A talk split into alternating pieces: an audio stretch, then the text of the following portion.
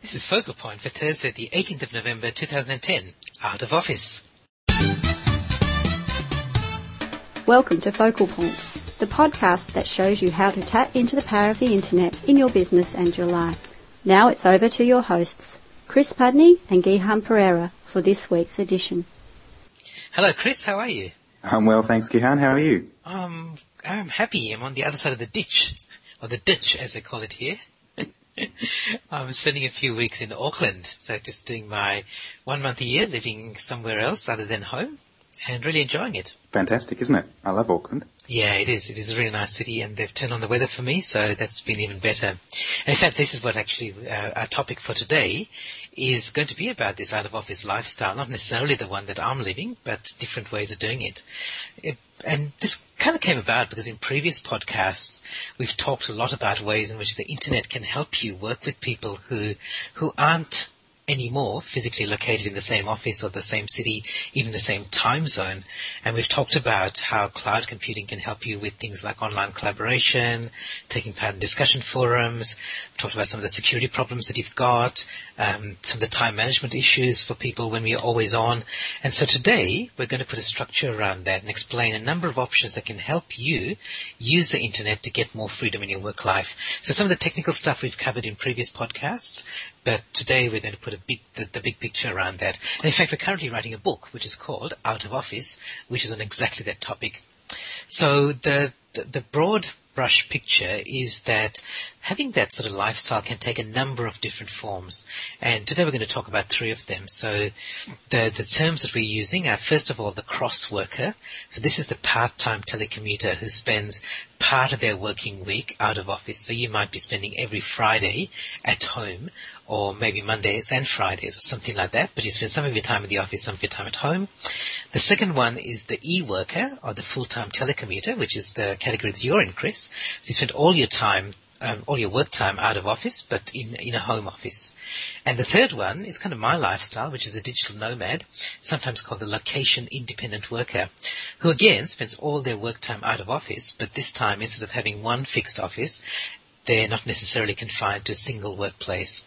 So what we're going to do is give you an overview of these three, three situations and talk about the differences between them and how the technology can, can, can help you and can facilitate that sort of lifestyle. And we're going to talk about some of the technology in passing, but this is really about the structure of your work life, not the technology itself, uh, besides the fact that we've covered this in previous podcasts.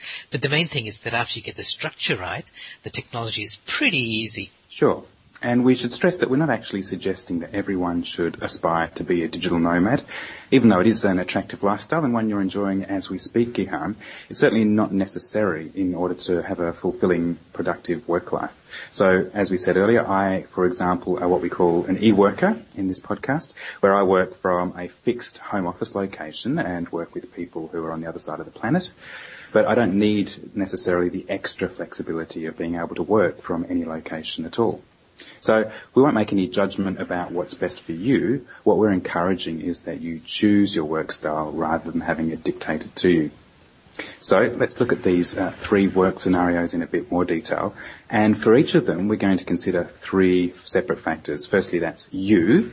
That's your main purpose in choosing the situation that uh, the, the out of office situation for yourself, your team, so your colleagues, your clients, suppliers and other people that you work with and how you're going to interact with them when you're out of office. And the world, so that's everybody else outside your work environment and how you engage with the world. And Gihan, you've done a, a really nice uh, model that uh, displays that that, that, those kinds of ideas, and we'll include a picture of that model in our uh, blog notes for this particular podcast. Yep, great. We'll do that. So to kick things, we will. Yep.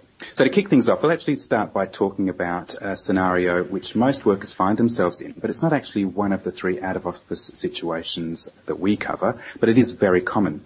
So in the typical office environment, you find yourself working full-time from a common office, so that is you have fixed working hours and a fixed workplace, but sometimes, and sometimes this is disparagingly referred to as being a desk jockey. If you do happen to be working from somewhere else, it's rare and it's usually because you want to work off-site for some reason. For example, if you need a bit of quiet, uninterrupted time so you can focus on an important task. So this is strictly speaking being out of office, but it only happens to be a fairly small part of your work life. It's more of an exception than the rule. So if we refer to this you, your team and the world model, then your purpose is to focus and eliminate distractions. So you remain separate from your team. So in other words, you've got a do not disturb sign up and you shut out the rest of the world so it doesn't happen to distract you. That's all we're going to say about that particular off-siter uh, situation because it's specifically about isolation, whereas uh, the out-of-office situations we're talking about are more about engagement. Yeah, exactly, exactly. In fact, you want to turn off everything, turn off your phone, don't log onto the internet, don't do any of those things. Whereas the three things we're, we're, going to talk about are very much about how to integrate the two. And the first of those three is what we're calling the cross worker. So this is the, this is the part-time telecommuter. So again, you probably got fixed working hours, but now you've got two workplaces, so your office and your home. And you might be the only person doing that, uh, or some of your colleagues might be also doing the same. So just out of interest, Chris, like what percentage of your your colleagues, your work colleagues, are doing any sort of telecommuting, you know, apart from you? Good question. Uh, I've got another colleague who is doing full-time telecommuting, another person in my team. Uh, but another of, uh, of, my close colleagues, some of them do happen to do a little bit of work from home. It's probably more like the off-siter situation than the cross-worker that we're talking about here. Yeah, right. So they, they, they go out of office so that they can eliminate distractions and focus on work. Generally. Yeah. And also, like, even though we're talking about these office environments where you're working with colleagues, this, is, this does apply to business owners as well. And I remember in the early days of my business, I made a decision to spend Fridays away from the office. And that was kind of deliberately to take time away from clients and client work and to focus on working on the business. So this, this situation does happen, whether you're working for somebody else or whether you're working for yourself. And again, like now if you look at those three things, like you look at you, your colleagues in the world, for you, your purpose in doing this is convenience. So you might take, let's say, every Friday you're going to work from home. So you're still working. It's not like you're working a four-day week. You're still working a five-day week. But on Fridays, you can do other stuff. You can schedule appointments with plumbers and Telstra people. You can, you can make other things happen because you happen to be working from a home office. And in terms of, in terms of the technology, the, the key to this is although you're doing it for your own convenience, you've got to be disciplined. So you've got to set your own boundaries. And this is probably the most tempting one for you to goof off because it seems like the weekend starts early or you've got a day off when in fact you haven't. And so you've got to make sure that you manage your technology so that you can be disciplined and still get work done. And, and also the other side of that is not, not be always on. So not get into the trap of thinking that you have to have your phone on all the time, otherwise you're going to miss an important call. So it's really about, um, for yourself, it's about discipline. Yeah. And when it comes to dealing with your team, you're not actually isolated uh, from them like you are in the off-site situation. So you need to be able to co- cooperate with them. So when you need their help or vice versa, you need to be able to achieve that. However, you don't necessarily have to be as fully available as you might be when you're actually working in the office. So because you spend some time in the office each week, there will be times when you are fully accessible. So when you are out of office, you don't necessarily to have to be fully accessible all the time. So it's a matter of actually managing access and ensuring that you're available if it's needed. When it comes to the technology principles that underpin this, the idea is being smart about email or instant messaging, SMS, and uh, and the phone. So you need to know how, and you also need to know how to do online meetings if necessary.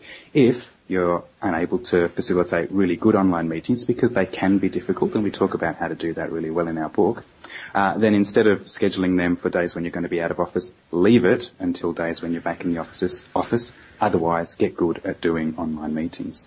And when it comes to things like email, know when it's appropriate to have email, know when it's appropriate to use instant messages, or know when it's uh, appropriate to use the phone. So kind of have a hierarchy or a, a spectrum of using those different kinds of medium, starting from um, asynchronous one-on-one kind of um, communication, that's things like email, going all the way to group discussions which are synchronous, everyone's present at the same time, all all at once and using voice. Yeah, and I think that already one of the, the clear principles coming through is that you have to learn how to set your own rules because you may be used to working in an office environment where there are kind of like generally accepted rules and guidelines and ways of operating, and then suddenly you find yourself in any one of these out of office environments and you've just got to create your own rules and you've got to set your boundaries. And, uh, and especially like when you start thinking about how you interact with the world, so how you interact with people outside your work colleagues or your clients, then I Uh, we, we still recommend that you keep out the world. So if you are going to take Fridays as a day you're working from home, that's probably a good day not to spend time on Twitter and Facebook and discussion forums and things like that, because that's probably going to be the thing that's going to distract you and, and make you unproductive. And that might even mean that you lose your out of office privileges. That's right. So when when these things aren't properly set up, then you do risk uh, undermining or even uh, destroying the whole out of office situation. So you do have to have clear rules that everyone understands, both yourself and the people that you're working with. Yeah, and uh, I, think the thing is that with this first situation, Chris, the cross-worker situation, even though it's the one where you're the least out of office, it's probably the most difficult one in terms of personal discipline.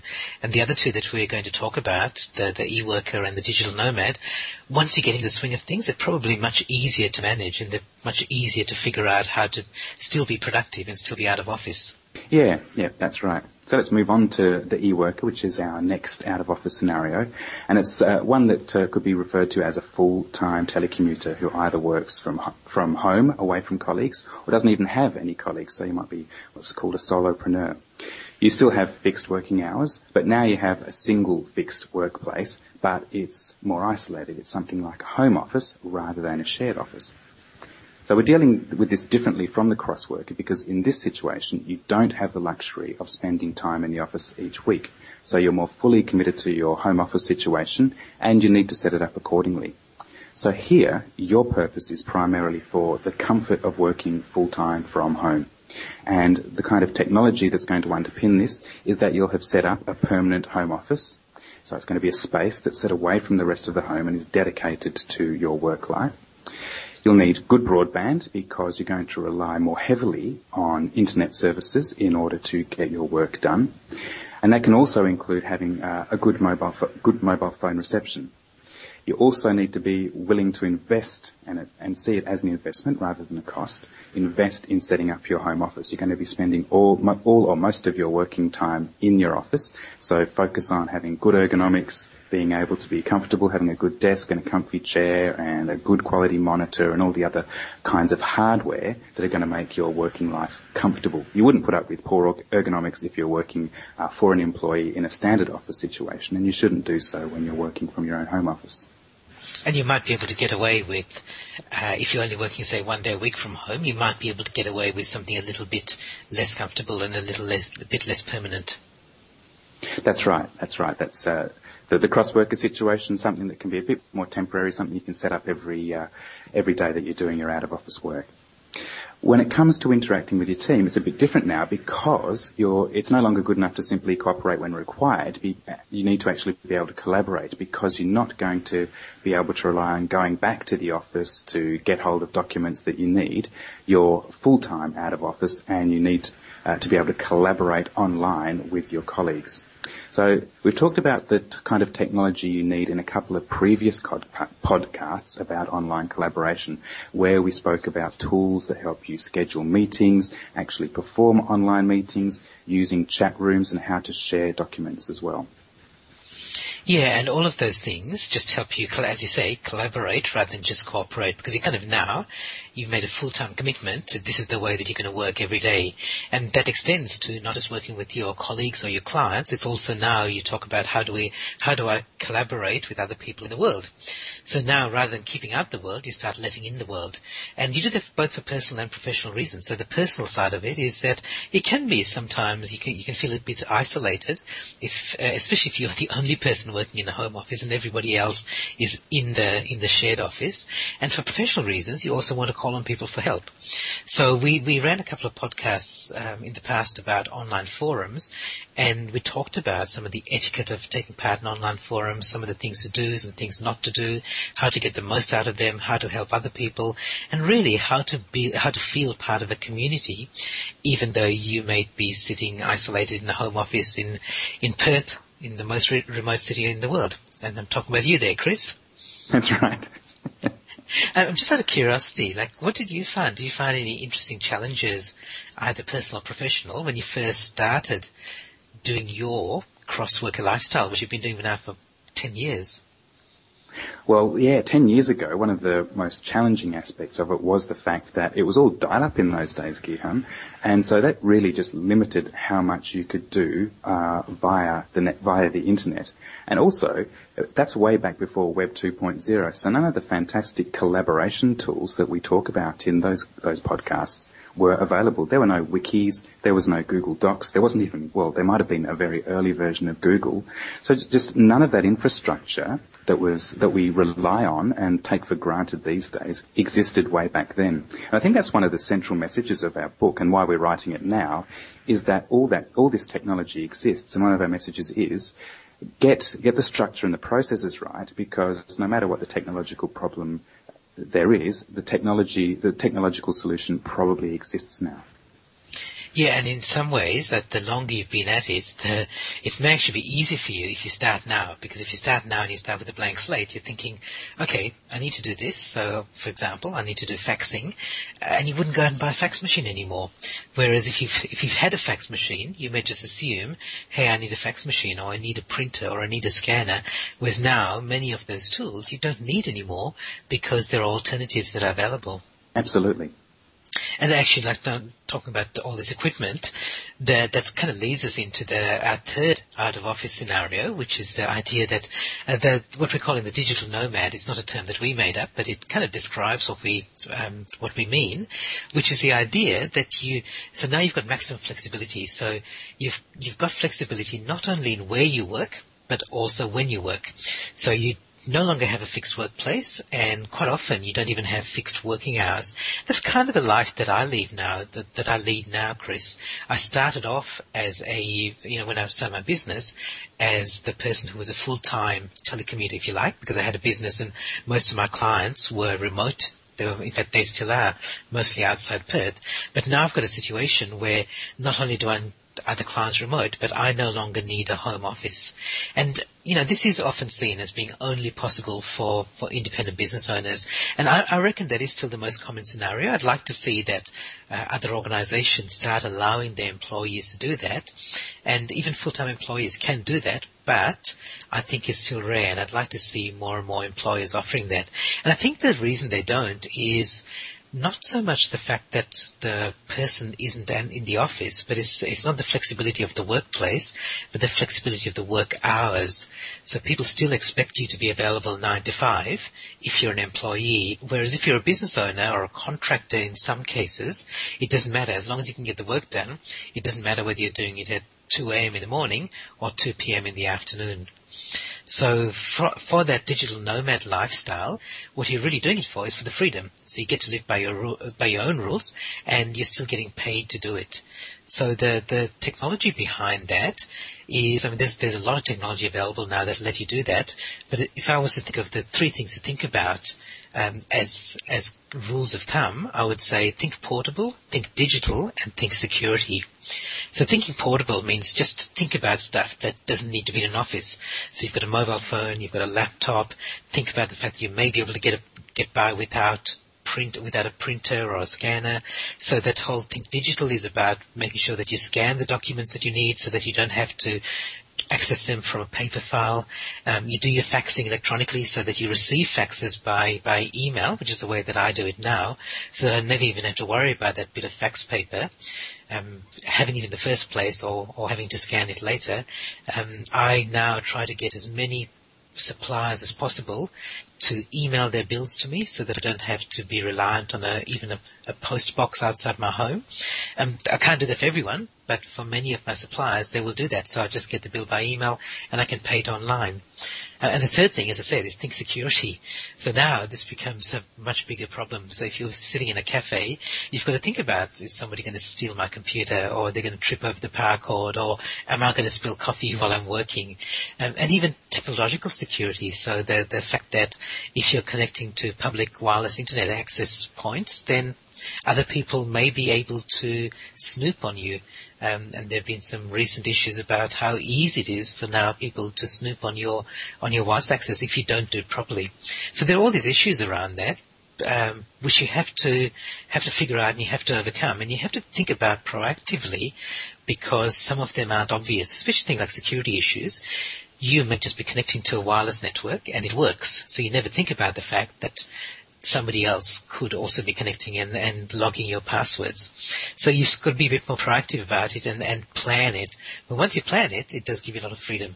That's right. When it comes to working with your uh, the people you work with, be it your team or your clients, it's time that uh, this time around you have to accommodate them because they don't necessarily know when and how you'll be available in their workday. They're the ones who are more likely to have fixed working hours, and they're the time. That's the time when they're available. So, two things that uh, you can use from a technological point of view are making use of asynchronous communication. And just a reminder of what we mean by asynchronous. That's where the parties involved in the communication don't have to be present at the same time. So things like email are a good example of asynchronous communication. That way you can have particular working hours for the time zone uh, that you happen to find yourself in, Auckland being in one of the least populated time zones in the world, mm. uh, versus, say, uh, Western Europe or China. And uh, the other thing that you can use, or the other thing is that you just need to be aware that your clients or your colleagues are in a particular time zone, and if there is some synchronous communication that needs to go on, then make yourself available and schedule yourself to be available during those times. But they're kind of like the rate limiting step now, rather than them having to uh, be aware of your time schedule, you need to be aware of theirs and accommodate them accordingly.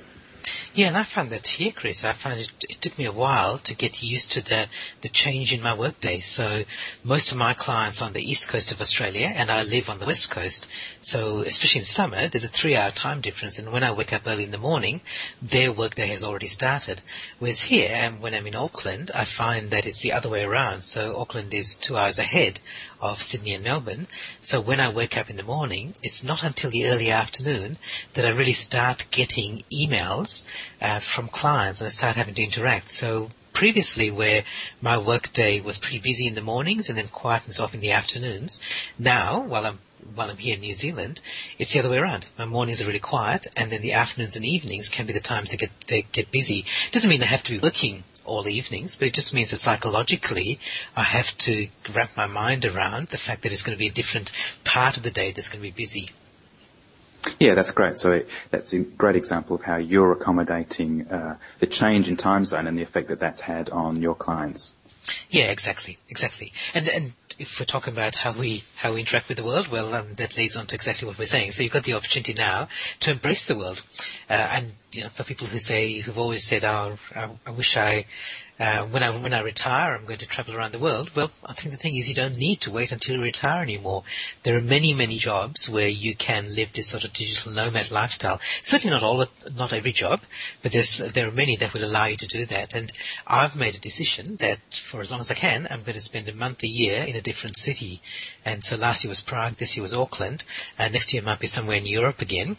And the technology allows you to do that. And, and, there are things that you can do with the technology that make it easy rather than something you have to deliberately work around and it's going to be difficult for you. So for example, I now have a Skype incoming phone number, which is an O2 Australian number. So in effect, it looks like a Sydney number, but I can get that anywhere in the world. So anywhere that I'm logged onto Skype, either on my PC or even on my smartphone, I can have people ringing me on a local Sydney phone number and I can pick up the call. Uh, similarly, I can make phone calls very cheaply using Skype and I'm not paying international rates through uh, a national carrier here in New Zealand. I'm just paying the, the the Skype rate, which in Australia, for example, for me to call Australia, is like three cents a minute.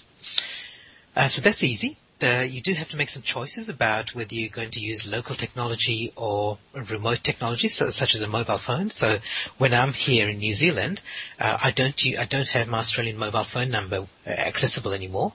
I just bought a, a, SIM, a SIM card from a New Zealand provider, and that just means for for twenty dollars for the month, I've got a New Zealand phone number. I know there's pros and cons to that, of course. If you use your mobile your local mobile number a lot, you can't do that because people won't be able to contact you. But me, I don't. So I don't use my mobile phone number for business, so I don't mind giving it up for a month and just using another one instead. And I guess the other thing is that the last thing I'll say in terms of technology is when you're, when you're embracing the world is just expect the unexpected. So what we take for granted in Australia may be very different from what might be the case, what might be the norm somewhere else. Uh, for example, you might find that just because people say you've got internet access in your hotel or your apartment or the house where you that you're going to be renting for a while, it doesn't necessarily mean that you're going to have the same quality of internet access that you have um, back at home. So you might be used to fast broadband, and then you get to a place where it's either very slow broadband or it drops out all the time, or it could be very expensive.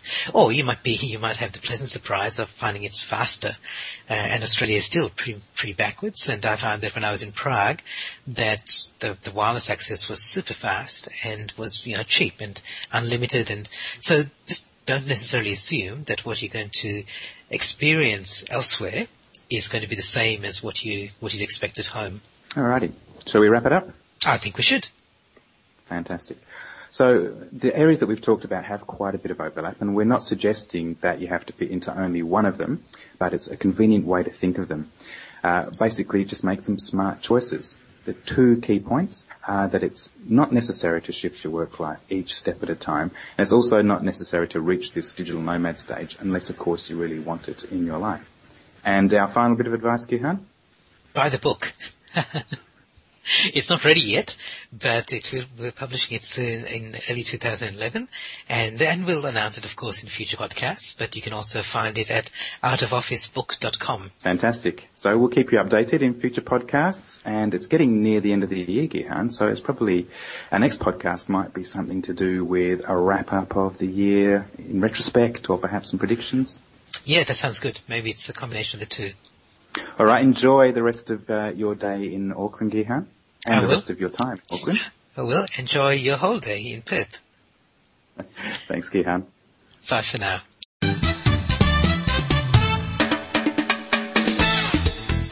You've been listening to the Focal Point podcast. You can find us on the web at www.focalpointpodcast.com. Subscribe to the podcast, listen to our past episodes, or leave us your comments or questions. We look forward to having you back next time.